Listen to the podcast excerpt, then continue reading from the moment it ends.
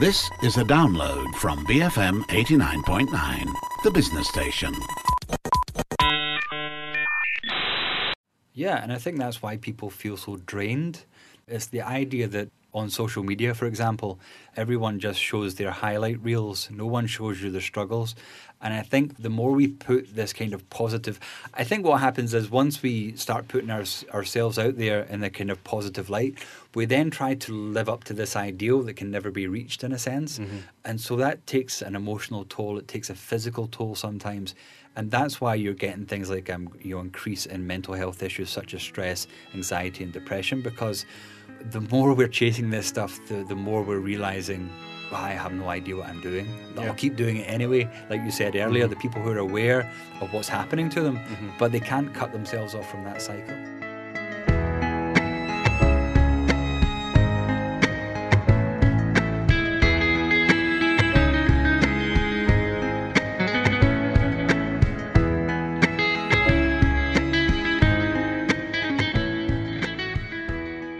BFM 89.9, you're listening to me, Ahmad Fuad Rahman, on Night School, the show that explores concepts, theories and society. We are joined this week by our regular friend, Sandy Clark. Welcome back, man. Thanks for having me.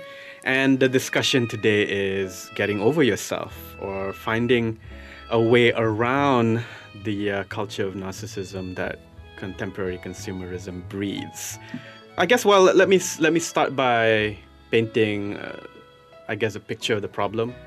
I guess mass consumerism, ironically, because it is mass, thrives on promoting a certain picture of individuality where the marketplace offers ways to curate or personalize your identity, and it tells you that the best way to do this is through buying or obtaining more and more products and mm-hmm. experiences, right? And I think it's good to note how this has become more sophisticated over time, because now people are talking about inconspicuous consumption, where you're no longer buying fancy watches or jewelry or nice shoes. You're buying experiences. And unfortunately, the education industry has become that as well, right? Where, mm-hmm. Getting a postgraduate degree is, now marketed as well. Yep. So as part of you fulfilling yourself and better fashioning your desirability in the marketplace, right? So it seems like we're just increasingly colonized by this infrastructure. And is this the only way to be? So that's the long and short of it, Sandy Clark. Take it from here. Well, thanks for inviting me in to speak about this light subject. I think the interesting point about getting over yourself, the implication then is that you're sort of under the weight of your own expectations, desires, attachments, judgments. And so we kind of have this idea of keeping up with the Joneses, in a sense. You go to IKEA, for example, and it's like, buy all this unique stuff that everyone else is buying, in order to sort of keep up with the trends. And I think it's becoming to the point where we're kind of losing our identity of who we are based on the image that we're kind of fed through this marketplace consumerism. I think it serves to a point. It can be a positive thing. But now we're reaching the stage where it becomes too excessive. Mm-hmm. Like you say, fancy watches or designer clothes or experiences. And you think, who's actually being impressed by this? And someone once told me that in a self-centered world, no one cares. So it's the idea that people aren't even looking at you because mm-hmm. they're mm-hmm. too busy worried about how they come across to you. Right, right. But I think in terms of the psychological value for advertisers and businesses, I mean, they can tap into that kind of insecurity all day long mm-hmm. and we'll keep getting the wallet out kind of thing. Yeah. So it's interesting that fundamentally what is driving this is a deeper sense of lack, a deeper mm-hmm. sense of insufficiency. But one that is also compelling, right? Because, I teach students who are in the range of 18 to 21. They're very media savvy. Everybody's on various social media platforms. And they get it.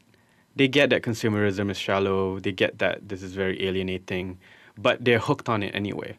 Yeah. And I think this is where the predicament is. It's not that we're just in Plato's cave, where yeah. we're just sort of like enthralled by the spectacle. Mm. There's a side of us that finds it deeply unsettling that mm-hmm. we are.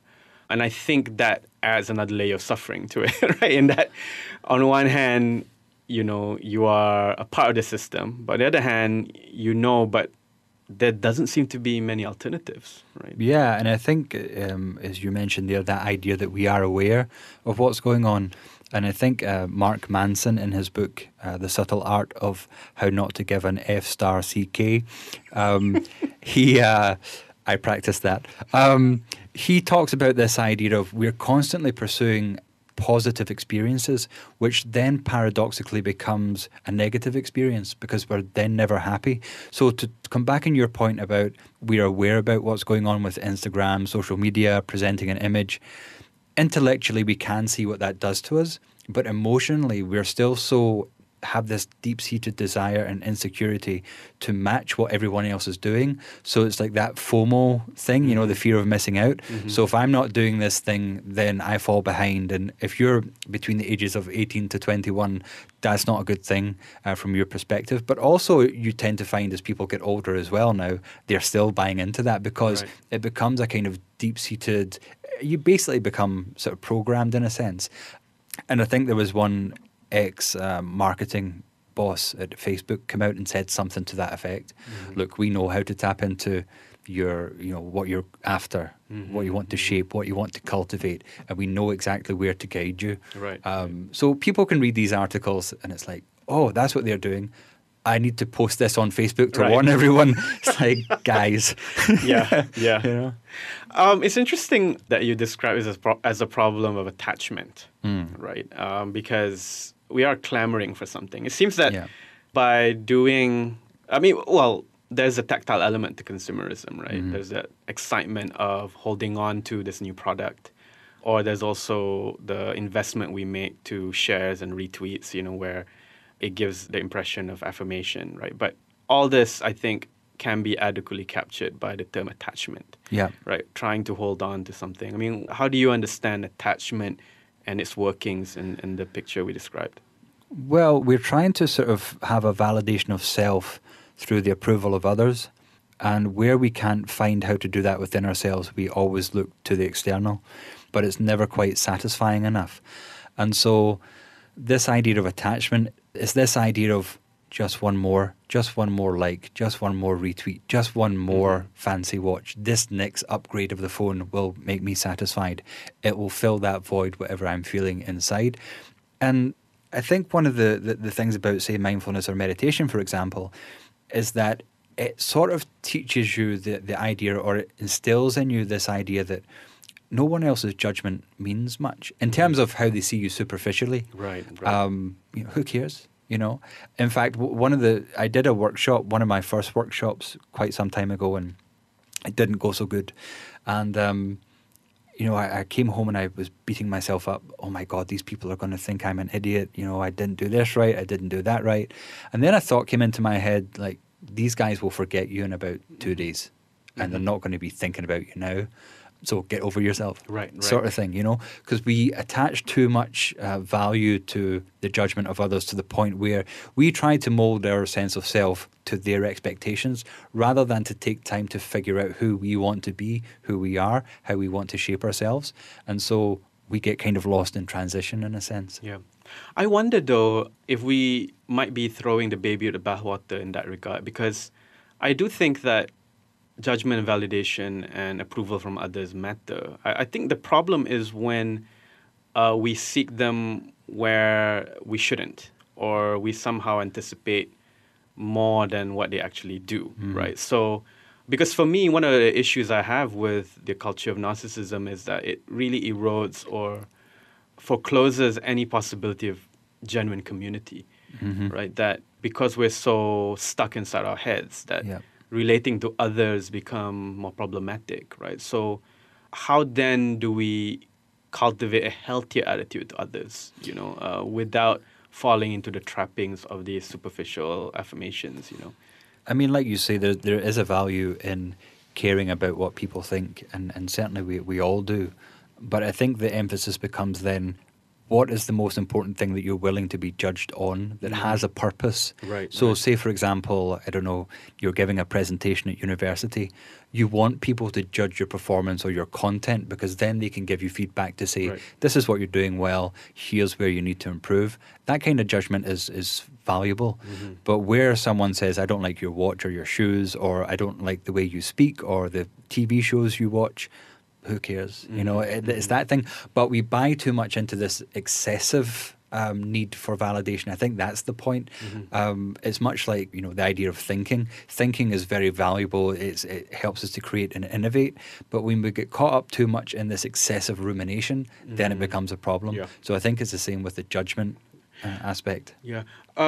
What is the self in this picture, right? Because on one hand, that seems to be the problem, the ego, right? That there is a self that awaits affirmation, that there is a self that can be fashioned a certain way. When, in effect, if you take maybe a psychoanalytic view, there really is nothing. And that the self really is just like a cultural construct in a way, right? And that when you see that the ego that you're trying to buttress is in effect better off without that sort of like indulgence and investment, you're freer from attachments. You're freer from the neurosis that results from wanting, you know, external validation, right? Mm-hmm. So you nip it at the bud in a sense where, you know, the ego is just a fantastical construct and you're okay with a thin one, you know?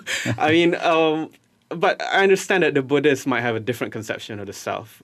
What's the alternative way of thinking about the self if it's not just something that awaits consumption? So the Buddhist idea of the self, a lot of people have this misconception that Buddha said there is no self, but he doesn't say that anywhere. What he says is that the self is not what we think it is. So he described the 5 aggregates of being, which I can't remember all 5, but it's something like mental perceptions, thoughts, feelings. So all these things that you use to identify yourself as yourself, but which are so fleeting. Mm-hmm. You know, because you can have a different emotion from one moment to the next. That's not you. You know, you're still there, kind of thing. So the real self, if you like, is what underlies those thoughts, feelings, emotions, perceptions.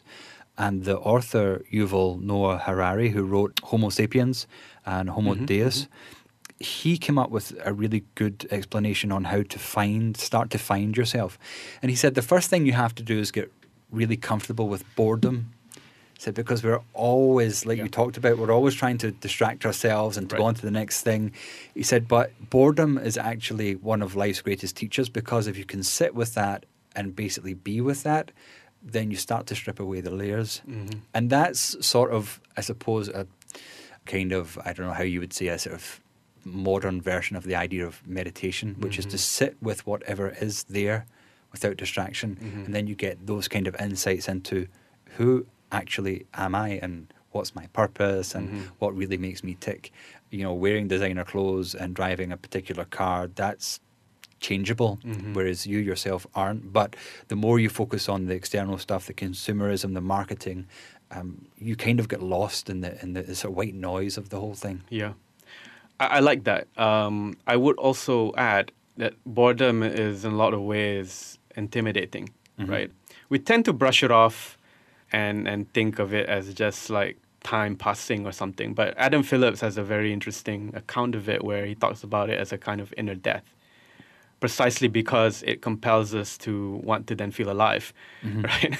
And we do this in various ways, you know, from harmful to harmless. But for a lot of people, boredom actually means grappling with the void, right? Because you can't be still, largely because you're hearing things that, you know, the thoughts that you have been blocking out, or you might have to really think about some of the questions that you've been ignoring. Yeah. It basically means that you're closer to yourself than you otherwise would if you suddenly decide to go to the cinema or go to McDonald's, right? So how does one cross that threshold, right? And maybe that's where I think, like you said, it's a question of meditation too, right? That confronting boredom actually requires a bit of wherewithal. Yeah, you need that, and it takes practice. So I would suggest doing things like maybe guided meditation to begin with, or even just relaxing and listening to your favorite music.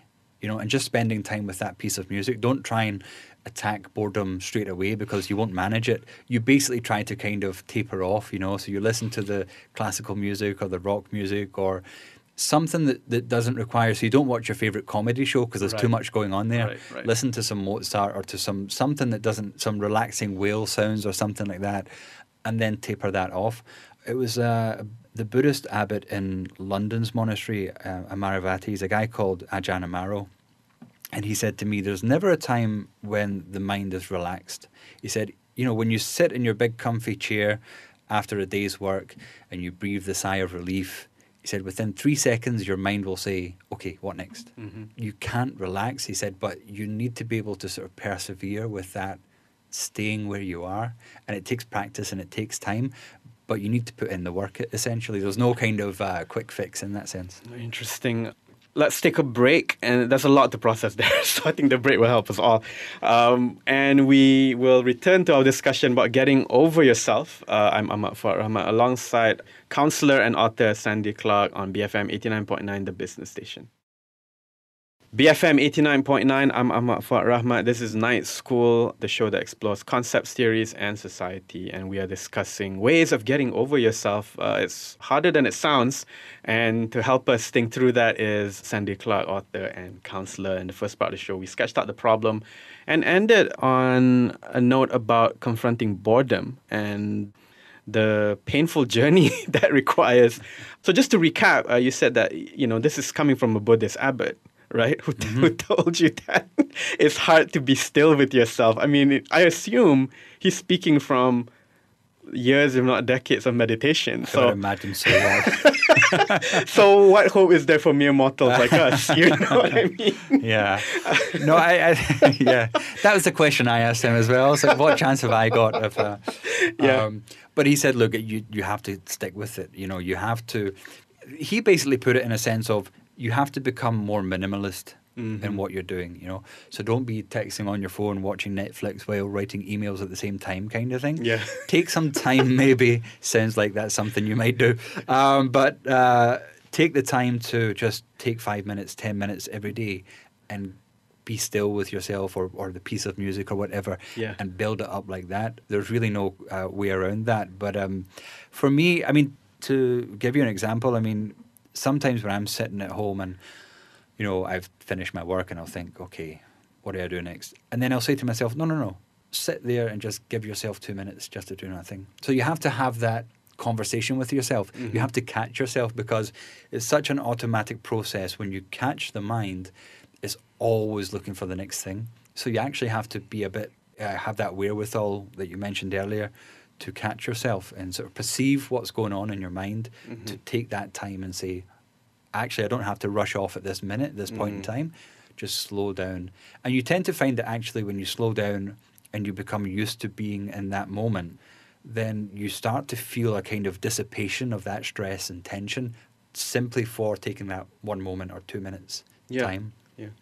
Catching yourself, I like that phrase, you know, because it's a skill, you know, like catching anything.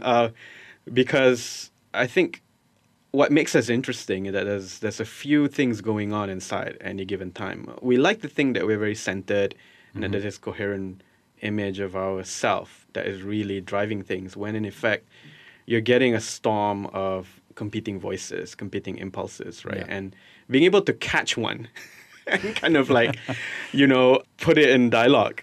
With yourself, whichever self that's steering the process at the moment, is actually very valuable, right? And this is where I think it's very, very helpful to be able to sit with difficult emotions, right? Because I think part of the reason why consumerism has tempted us, it continues to, is because it provides a solution to extinguish those ugly feelings, right? When in effect allowing us to sit in with guilt or to sit in with embarrassment, or to sit in with resentment even, allows us to do just that, like you said, catching yourself and go, right, what's going on here? You know, what is it about this feeling that is unsettling? Or why is this feeling associated with that memory? You know, and again, it's a grappling not everybody gets to do, but I like it that you describe it as a way of just catching that frequency, you know. Yeah, and I think you make a really good point there about how we just chase after the quick fix of consumerism to distract ourselves from those negative experiences. But if you look at any aspect of life, anything that's worth having comes through some form of suffering. So you go to the gym and you do some weights, and that can be painful, but you get the end result if you go there regularly enough. You're doing a master's or a PhD, that can be torture in the process, but you're getting something of value at the end. So any kind of thing in life worthwhile having, there's always some kind of suffering to get through before you get to the desired outcome. So the real way to overcome suffering is to go through it, not to go around it or to pretend it's not there. And what you're doing is, when you're trying to distract yourself from whichever negative emotion or situation that's there, first of all, you're missing out on the lesson that it's there to provide you with. And second of all, you're really stunting your growth, both emotionally and psychologically, in terms of your contentment and happiness. Happiness isn't something that you can buy or that you can kind of just manifest out of thin air. It does come through a process of struggle.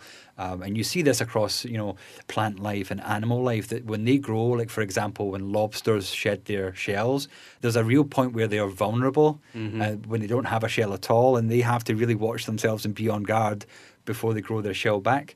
When trees grow, etc., they're very, very vulnerable when they're young. Any kind of animal or wildlife you can think of goes through a period of struggle. Caterpillars to butterflies, for example, the cocoon struggle. So that idea of not engaging with the struggle or the suffering really kind of misses the point, I think. That's very interesting. Can we talk a little bit about the void, I mean, what is the Buddhist account of it? I mean, there's an evolutionary account of it that I find very interesting, that we're just wired to be extra alert, and that keeps us restless and sharp. And, where maybe if not long ago you have to worry about a tiger or a bear, now there's none of that. So there's that residue anxiety that's actually fueling this sort of restless cycle of consumption and pleasure seeking, right? Yeah. That's helpful but limited, right? So what would be the Buddhist account of why desire is so restless? Because it's ever-changing and it's insatiable. So one of the criticisms of Buddhism sometimes is that it can be a nihilistic religion, which would have been fine if all Buddha said was, life is suffering, deal with it. Right? So there's no transcending that at all. But his second, third and fourth points were that suffering exists because of our attachments and aversions, that the way to go beyond that is to, engage in things like right effort, mindfulness, concentration, right action, etc. So that's the Eightfold Path of Buddhism. So the void comes because we're kind of being pulled in all kinds of directions. And where do we get that satisfaction from?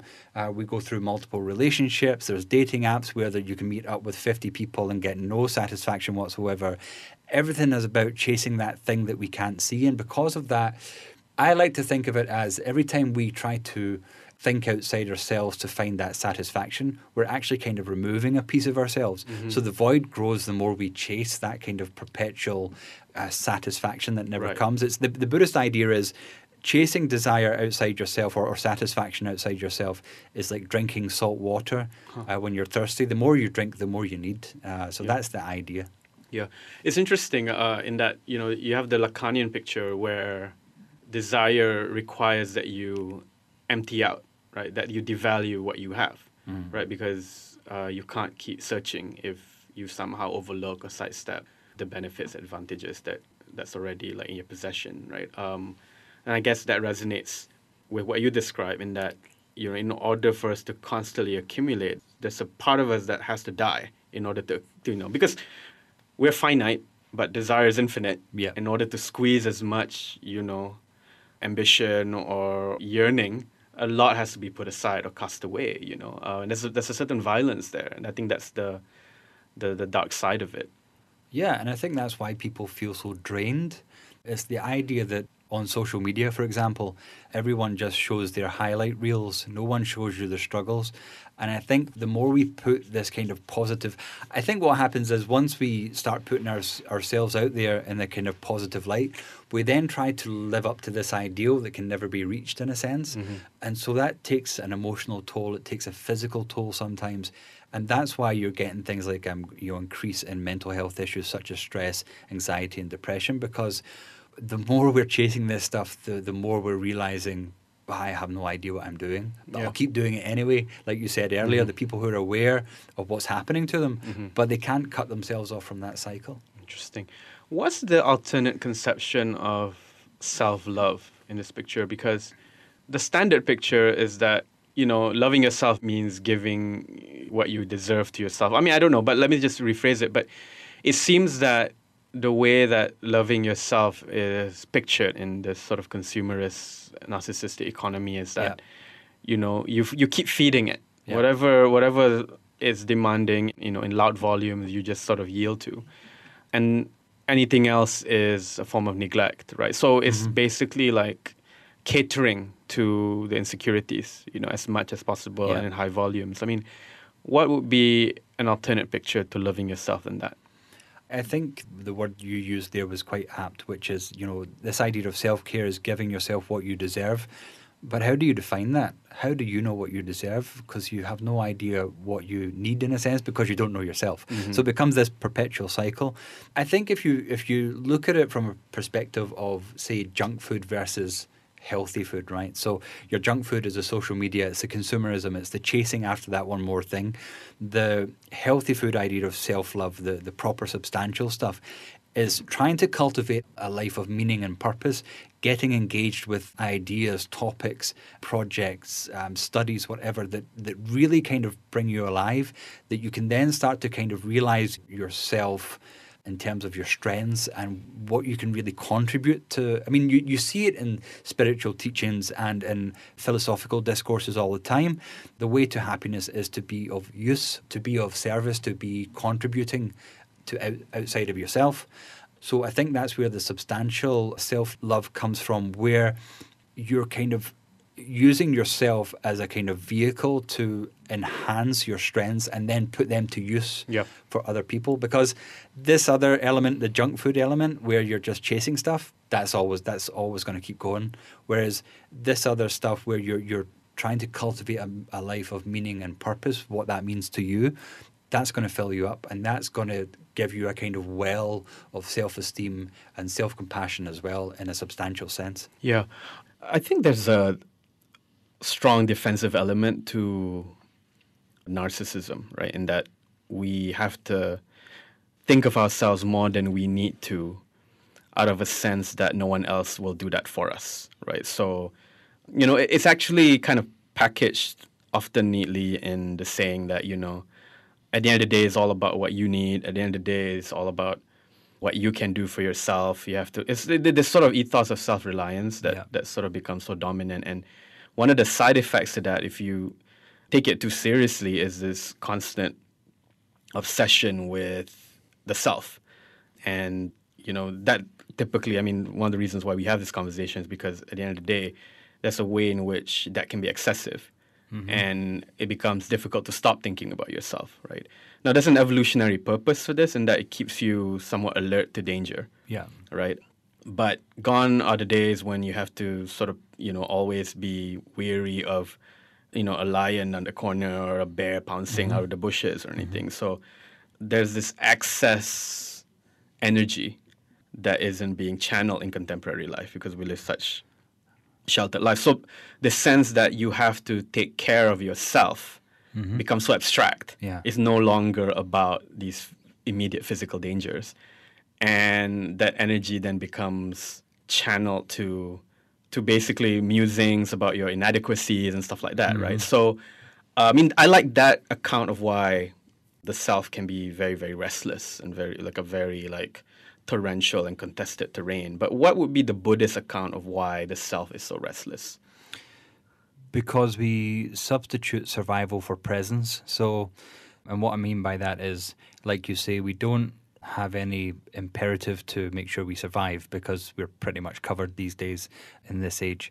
So this restlessness is about needing to be seen, needing to be validated, to be approved, to be accepted. But the trouble with that is when you look for this kind of thing externally, you're never going to be satisfied. And so, because it's always a fluctuating state, you know, some days you'll have people who, you know, lift you up, some days you'll have people who bring you down, and so you don't have any sense of stability.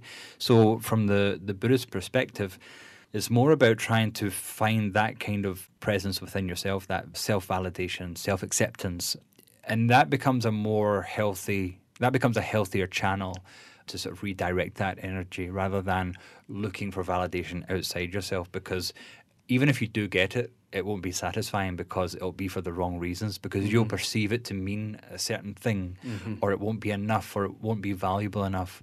So from the Buddhist perspective, it's sort of like try to find ways to become content within yourself, to be, you know, to appreciate what you already have, to appreciate who you already are, mm-hmm. that you needn't so much change to become a better version of yourself, as the saying goes.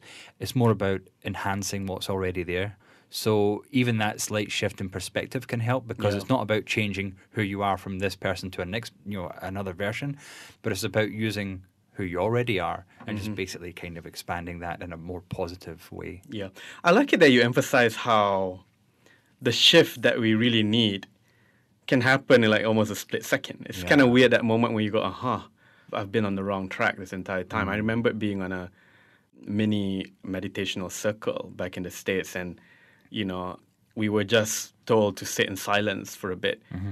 And, you know, we rarely do it. Back then, this was like a long time ago, before we were so wired today to our screens, but back then it was far less so than today. I'm talking about 6-7 years ago. So there was cross-legged and trying to be silent, and eventually I kind of got the hang of it. It was that, you know, there's this initial awkwardness where mm-hmm. the void just sort of like springs out and like, you know, all that psychological aggression that you inflict on yourself suddenly like comes out full force, and then it kind of plateaus and calms down.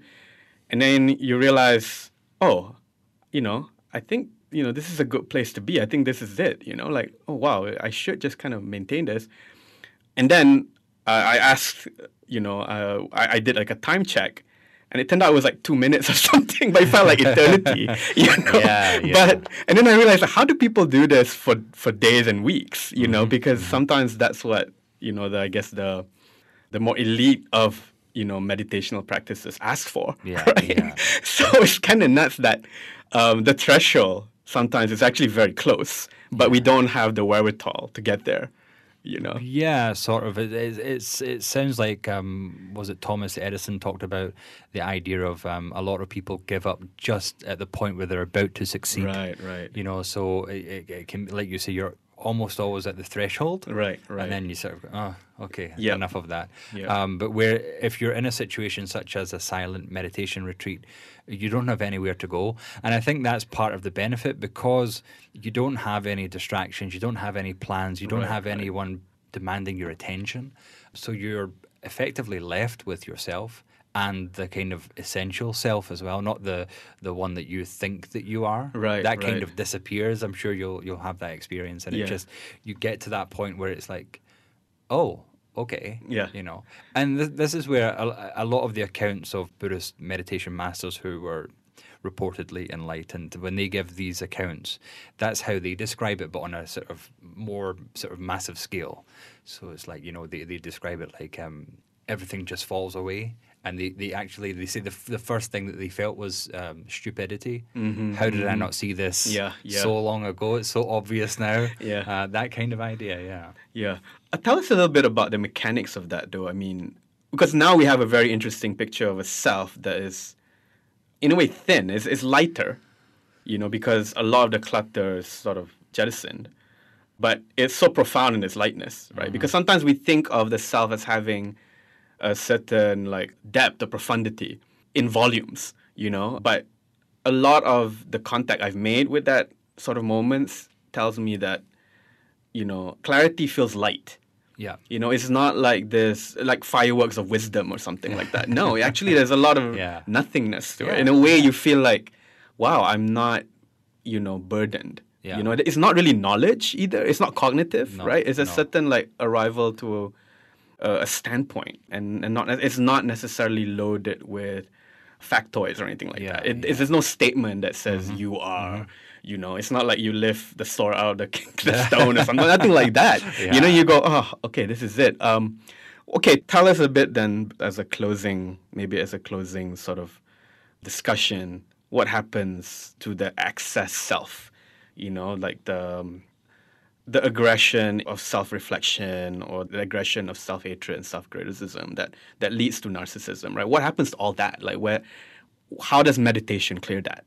It lifts you up beyond it. So what you just described there about how this kind of realization is not cognitive, and it can't be, because you can't intellectualize this kind of stuff. You can, to the point where you can argue and debate about it, but it becomes experiential, the actual experience.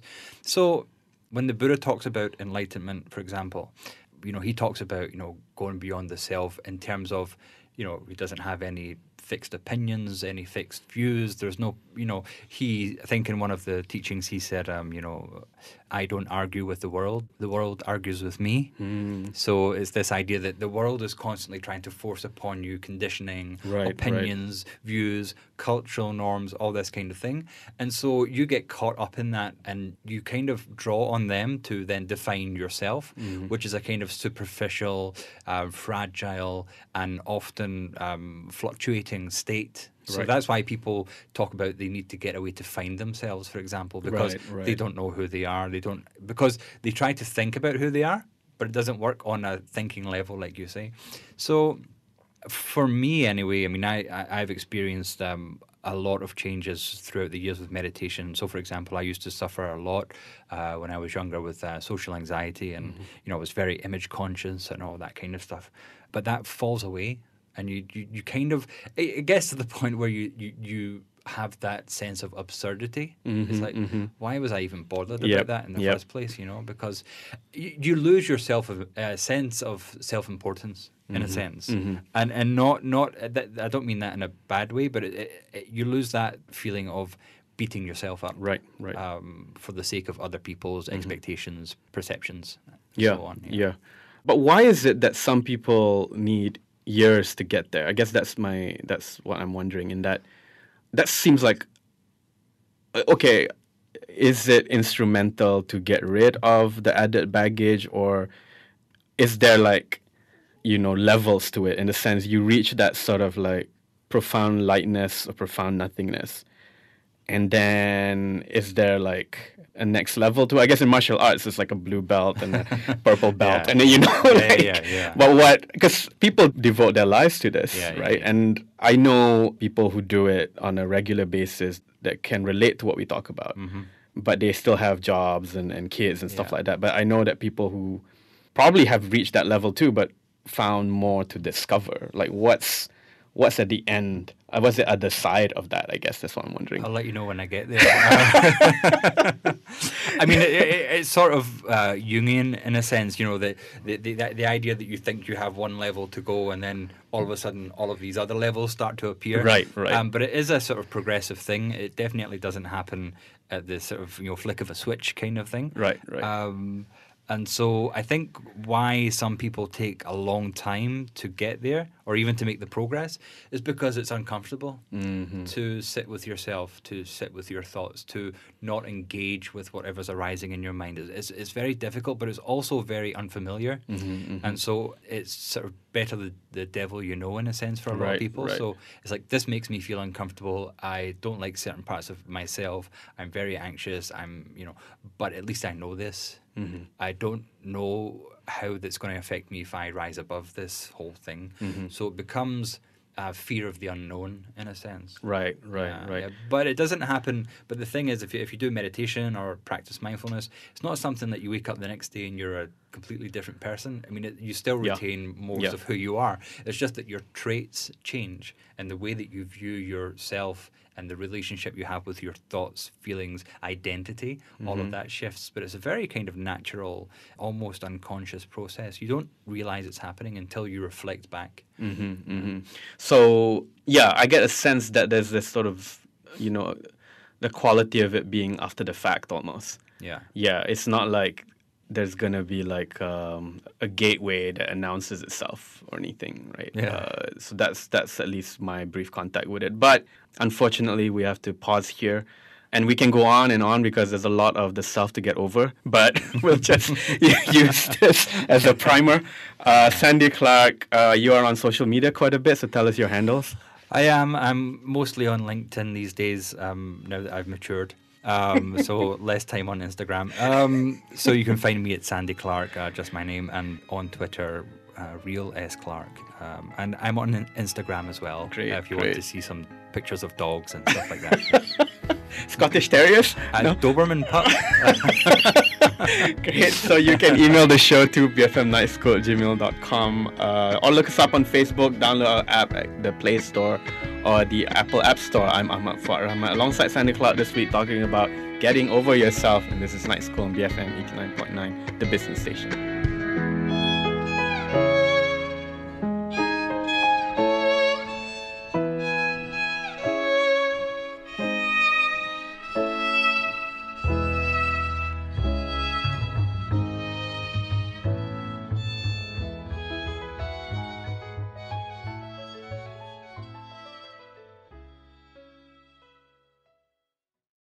Thank you for listening to this podcast. To find more great interviews, go to bfm.my or find us on iTunes. BFM 89.9, the business station.